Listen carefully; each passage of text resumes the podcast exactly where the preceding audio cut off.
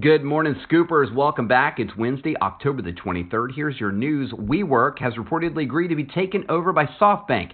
Ex CEO Adam Neumann could get up to a $1.7 billion deal. Nike has uh, come out and said CEO Mark Parker is going to be stepping down in January. And Kevin Plank, founder of Under Armour in his grandmother's basement in 1996, said he's going to be stepping down as well.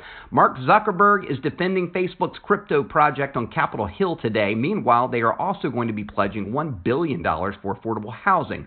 Facebook's pledging that money to boost affordable housing in California, producing up to 20,000 new housing units for workers over the next decade. That follows Google and Microsoft's own enormous ginormous donations. If you're looking for opportunity, check out Givelify, based out of Indianapolis, Indiana, where fintech meets philanthropy. Founded in December 2013 with the goal to revolutionize the way people give and receive electronic donations around the world. Head over to the My Career Fit skill today. Say, Tell me about Givelify. They're currently hiring for a remote virtual employee, a full stack engineer. Take a listen, see if it's a good fit, and we will see you tomorrow. Have a good one.